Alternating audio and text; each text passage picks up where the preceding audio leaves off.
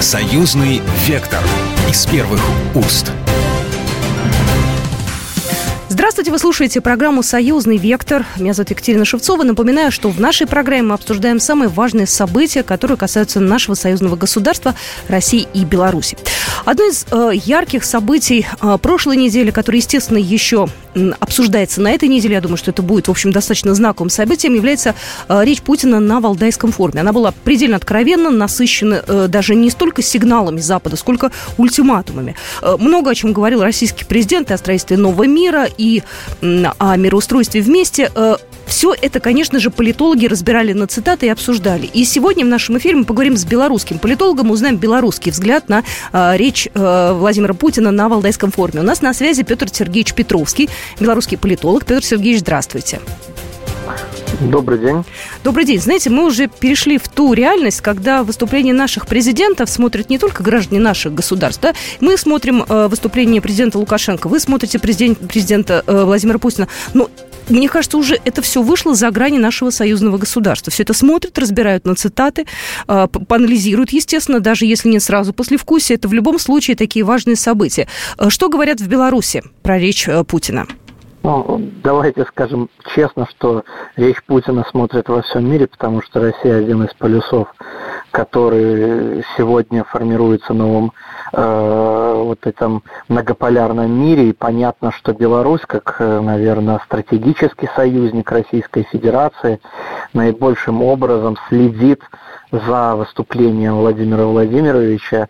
И прежде всего нам интересно то видение э, вот, формирующегося этого многополярного мира, которое Владимир Владимирович, президент Российской Федерации, высказывает, делится с экспертами, дает понимание видения Российской Федерации, российской точки зрения на те трансформации системы международных отношений.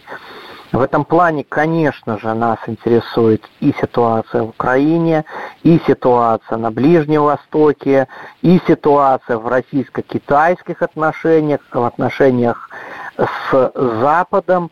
То есть целый блок э, вот этих отношений, взглядов именно российского президента, особенно мы должны тоже не забывать э, президента который готовится к выборам, э, который э, имеет не просто свою точку зрения, но и точку зрения на ту э, те ситуации, те трансформации, которые происходят во всем мире.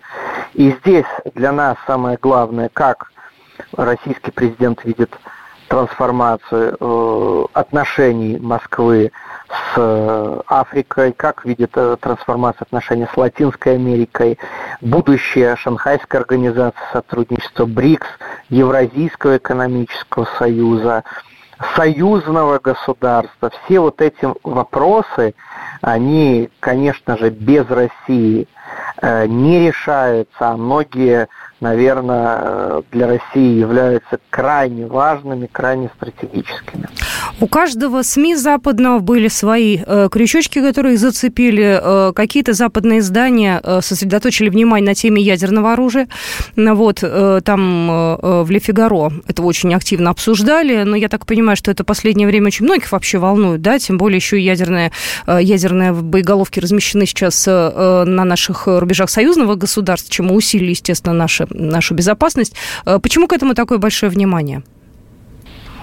Потому что э, для американцев, к сожалению, сегодня единственной красной точкой выступают вот эти самые ядерные боеголовки. Как только тактическое ядерное оружие было размещено э, на территории Беларуси, так сразу же на саммите в Вильнюсе было объявлено, что на страны, которые либо владеют ядерным оружием, либо на территории которых размещено ядерное оружие, в отношении этих государств НАТО не будет проводить каких-либо э, прямых боевых действий, прямой агрессии. Вот и результат размещения вот этих всех вот этого всего ядерного тактического оружия на территории Беларуси, признание самим саммитом НАТО их эффективности. Второй момент, то, что Российская Федерация – не отказывает э, в праве э, производить учения с применением ядерного оружия, испытания ядерного оружия, а это не результат какой-то милитаризации России. Я бы сказал, это результат именно отказа Запада на дискуссию, на диалог, на продвижение каких-то мирных инициатив. Наоборот, мы видим со стороны Запада милитаризацию, и здесь э, Российская Федерация пытается соразмерно ответить.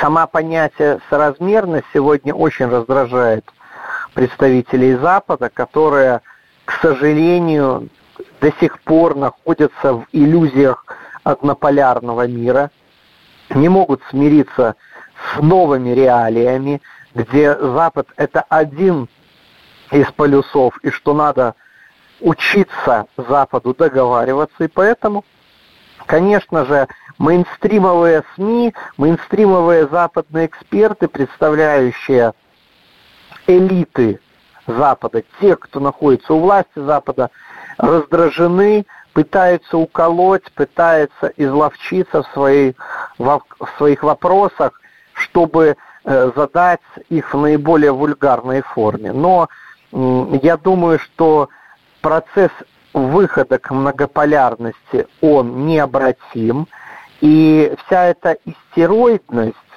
перевозбужденность со стороны отдельных представителей Запада, она со временем сойдет на нет, потому что время, как говорится, лечит. Я вот сейчас смотрю, конечно, разные страны интересуют разные вопросы. В частности, Аль-Джазира, сайт арабского телеканала, он сообщил, что президент России жестко раскритиковал политику Соединенных Штатов, в частности, способность к ведению дипломатии. Но ведь э, прошло буквально там какое-то небольшое время, и опять вот сейчас произошла вот эта вот э, история, да, полыхнула на Ближнем Востоке. Ведь это же тоже продолжение вот той самой американской политики. Здесь, в общем, такое последствие долго идет, да, вот его высказываний Путина. Владимир Владимирович просто э, э, именно зафиксировал те факты э, того, что именно определенное привилегированное отношение американцев к своим сателлитам, вопреки международному балансу, вопреки балансу в регионах, и становятся э, причинами Э, того, что э, вспыхивают уже, казалось бы, затухшие конфликты в той либо иной части планеты. И вот э, если мы говорим про Ближний Восток, то вообще можно удивляться тому, как Соединенные Штаты Америки способствуют шовинизму одной отдельной страны, когда имеется Э, по-моему, международный консенсус о том, что должны существовать израильское, например, и палестинское государство, да, что мы должны это решать мирным путем, что не должно быть развития одного государства вопреки второму народу и государству. Однако мы видим э, э, результат, что несмотря на подобный международный консенсус, имеется одна единственная точка зрения из океана, которая покровительствует дискриминации одного народа во имя второго народа. И это не потому, что один народ лучше второго, просто э, одно государство сделало ставку на Соединенные Штаты Америки. Все, что говорил Владимир Путин, оно э, э, насколько дошло до западных стран, до лидеров западных стран, они наконец-то начинают прозревать и понимать, или все равно еще живут в своем мире? На мой взгляд, это надо э, потом уже зафиксировать по итогам через некоторое время. Почему? Потому что мне складывается впечатление, что элиты Запада до сих пор находятся в иллюзии собственного господства над миром. Вся их э, риторика завязана именно на демонстрацию этого воображаемого ими же самими господства. С другой стороны, мы видим, что э, то так называемое контрнаступление, спонсированное всем коллективным Западом, провалилось. Вопросы о дальнейшем финансировании киевского режима носят дискуссионный характер, а на фоне ситуации вокруг Израиля и Палестины здесь вообще возникает вопрос о приоритетах финансирования. И третий момент э, как э, товарищи на Западе бы не садились, они сегодня в гегемоны однополярного мира уже не годятся. Поэтому рано или поздно у Запада придет разочарование тем, что они перестали быть гегемонами. В конце концов, включить мозги и подумать. Нашей же задачей здесь является перевооружение, потому что специальная военная операция имеет главной стороной медали фундаментальное перевооружение Российской Федерации, модернизацию средств безопасности и обороны. То же самое можно сказать и о Республике Беларусь. Э, специальная военная операция нас учит обороняться в новых геополитических реалиях, где либеральная ширма даже уже перестает быть ширмой, где Запад не гнушается самыми грязными, тоталитарными, я бы сказал, методами ведения борьбы. И в этой ситуации, конечно же, нам надо быть готовыми к любым провокациям со стороны Запада, с одной стороны, а с другой стороны максимально консолидировать вот то, что называется сегодня коллективным Востоком, формировать э, вот эту группу, вот эту команду стран в авангарде построения многополярного мира. Спасибо большое за такой э, полный анализ. Э, белорусский политолог э, Петр Петровский был в нашем эфире. Но я напоминаю, что вы слушаете программу «Союзный вектор». Мы продолжим буквально через пару минут. Союзный вектор из первых уст. Союзный вектор из первых уст. Вы слушаете программу «Союзный вектор». Меня зовут Екатерина Шевцова. Наша программа о самых важных событиях и темах, которые касаются нашего союзного государства, России и Беларуси. Поговорим сегодня о студентах и о поступлении. Казалось бы, тема, как правило, становится актуальной где-нибудь в мае, когда начинается вступительная кампания. Однако все родители, у которых дети уже как раз э, такого возраста, когда они выбирают для себя вуз, начинают эту тему для себя просматривать с детьми вместе намного заранее. И, как правило, это бывает осенью. Вот и сегодня мы поговорим о том, куда поступать нашим детям в союзном государстве. Россиянам можно поступать в белорусские вузы и наоборот. Вот какие вузы популярны, что нужно сделать для того, чтобы поступить, нужны ли деньги, нужны ли экзамены. Все это сегодня в нашей программе мы и рассмотрим. А, есть статистика. В 2024 году белорусы получат 1300 мест в российских вузах. Обучение будет за счет правительства России. Кстати, оно обеспечит и стипендии, и проживание. То самое общежитие. Такую программу разработали в рамках союзного государства. И, кстати, такая же квота уже была у белорусских студентов год назад, и программа пользовалась большим успехом. Сегодня у нас на связи Юрий Макушин, руководитель представительства Россотрудничества в Республике Беларусь. Юрий Анатольевич, здравствуйте. Здравствуйте. Юрий Анатольевич, насколько популярны российские вузы у белорусских студентов сейчас? Я помню время, это было лет, наверное, пять назад, когда белорусы очень активно шли в различные польские вузы. Сейчас ситуация изменилась, сейчас приоритеты поменялись, и вообще все изменилось. Насколько сейчас э, вырос интерес именно к российскому образованию?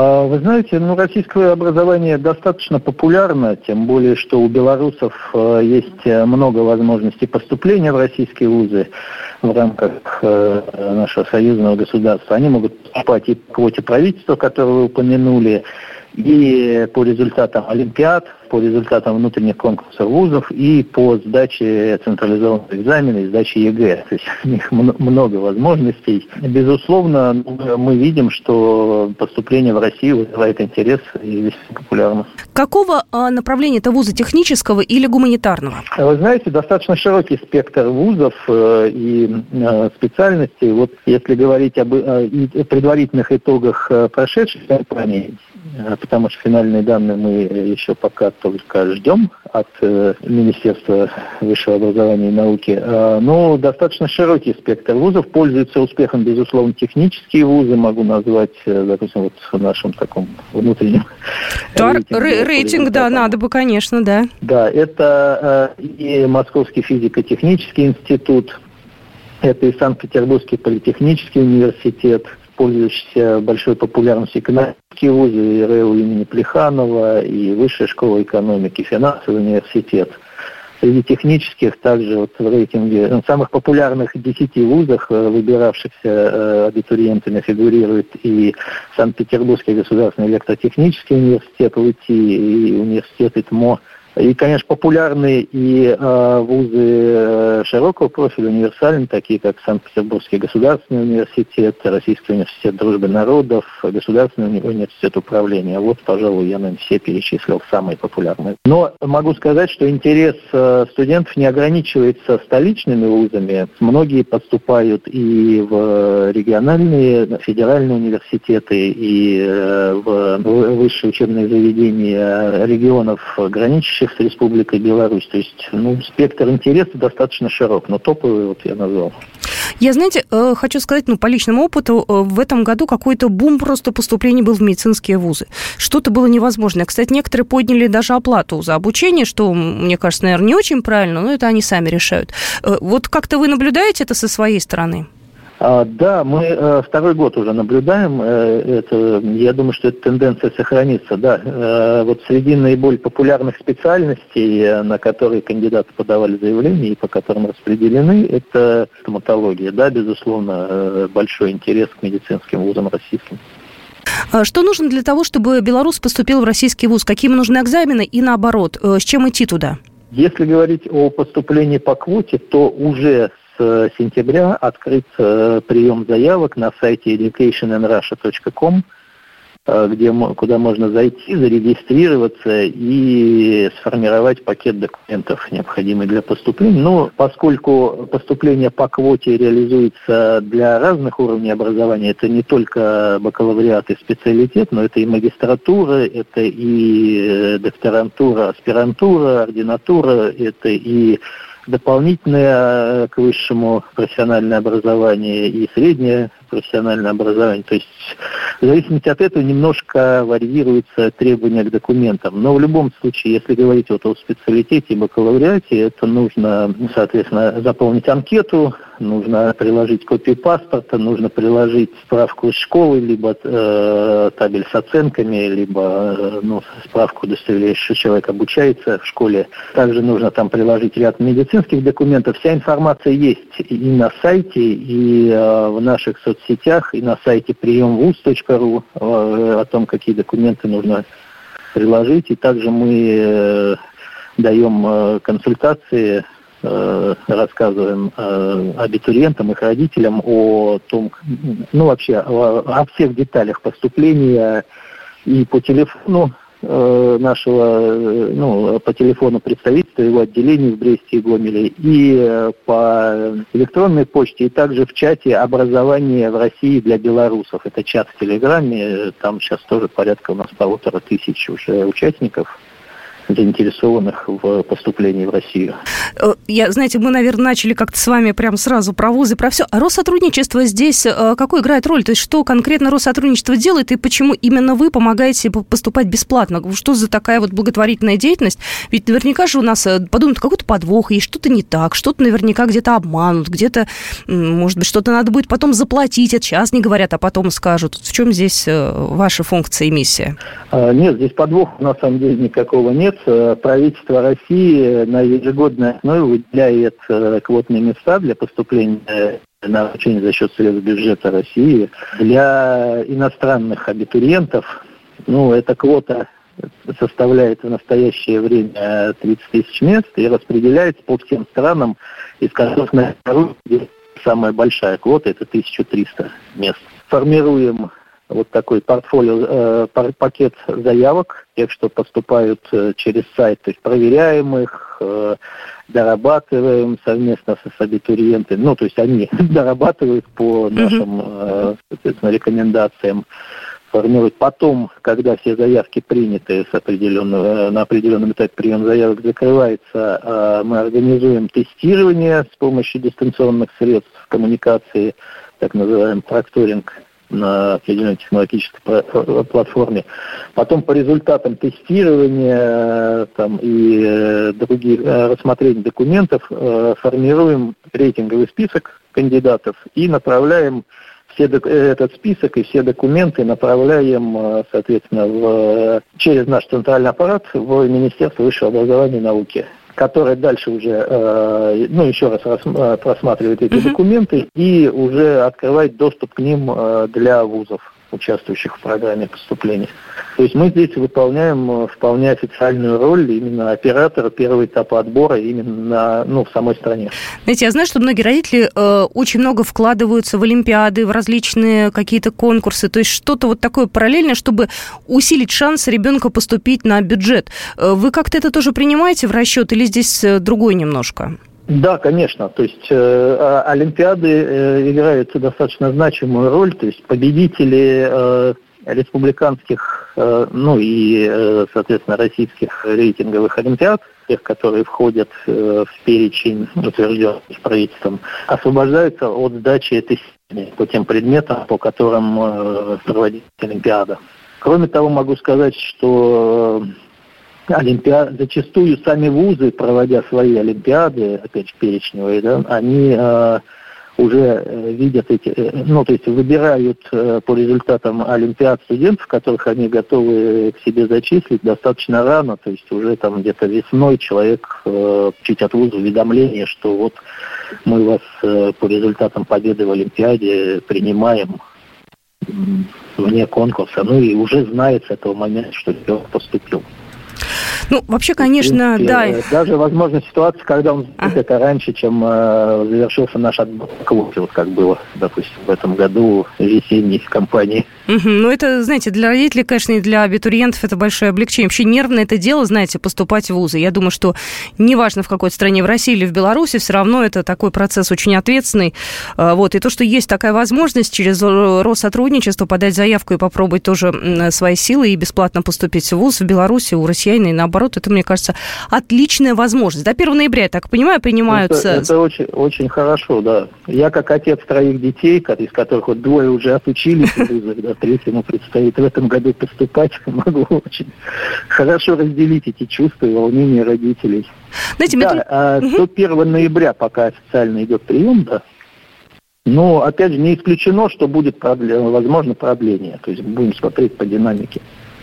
Ну, мы будем в новостях об этом обязательно говорить. Знаете, мне только вот иногда становится обидно, что не все знают, что есть такая возможность. Вроде как уже у нас э, столько союзное государство существует, мы везде об этом рассказываем. Но вот почему-то не все знают. Может, мы мало говорим, или надо как-то, не знаю, в школу приходить с этим, э, директорам приходить, рассказывать. В этом есть какая-то потребность? Может быть, мы от себя тоже что-то сделаем полезное? А мы стараемся максимально распространять эту информацию и через э, наши э, скажем, э, социальные сети, и через профильные сайты, и путем взаимодействия со школами, с вузами, с нашими партнерами в Республике Беларусь. Безусловно, если и вы к этому подключитесь, это будет очень полезно и очень, и очень нужное дело, безусловно. Спасибо большое. Рады да, помощи. будем рассказывать. Спасибо большое. Сегодня у нас в эфире был Юрий Макушин, руководитель представительства Россотрудничества в Республике Беларусь. Спасибо большое. Спасибо вам. Программа произведена по заказу телерадиовещательной организации Союзного государства. Союзный вектор из первых уст.